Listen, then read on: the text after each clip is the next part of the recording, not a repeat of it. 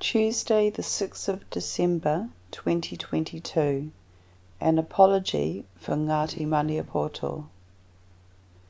If you look at a map of the North Island, you can see Lake Taupo right in the middle, and just to the northwest is a town called Te Kuiti.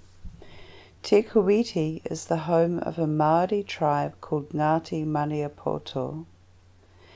Like most Maori tribes in New Zealand, Ngāti Maniapoto lost a lot during British colonisation. They were forced to sell important land cheaply, and decisions made by the government were often damaging for Maori people. For 30 years, Ngāti Maniapoto have been talking with the government about what they need to do to make this right. They did this through a special court called the Waitangi Tribunal. The Waitangi Tribunal was established in 1975 to help the government to make amends for damage done by colonisation. It uses our founding document, the Treaty of Waitangi, to make decisions about what should happen. In 2021, the government and Ngāti, Ngāti Maniapoto finally agreed on a solution. Money would be paid to the tribe as compensation, and some very special land would be given back to them.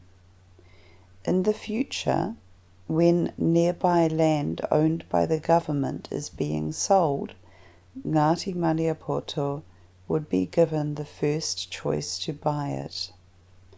In addition, the government agreed to formally apologize to the tribe and agreed that in the future they would consult with Ngāti Maniapoto about decisions that would affect them. All of this has been agreed on but the agreement was made in 2021 when we were all in, in lockdown because of COVID.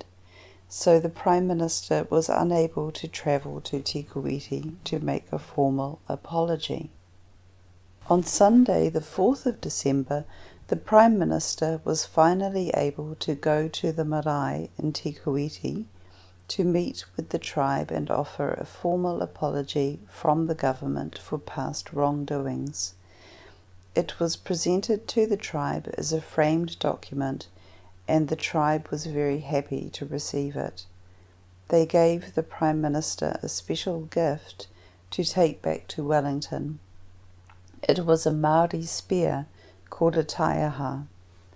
Because it is a very special one, it will be returned to the tribe in five years' time.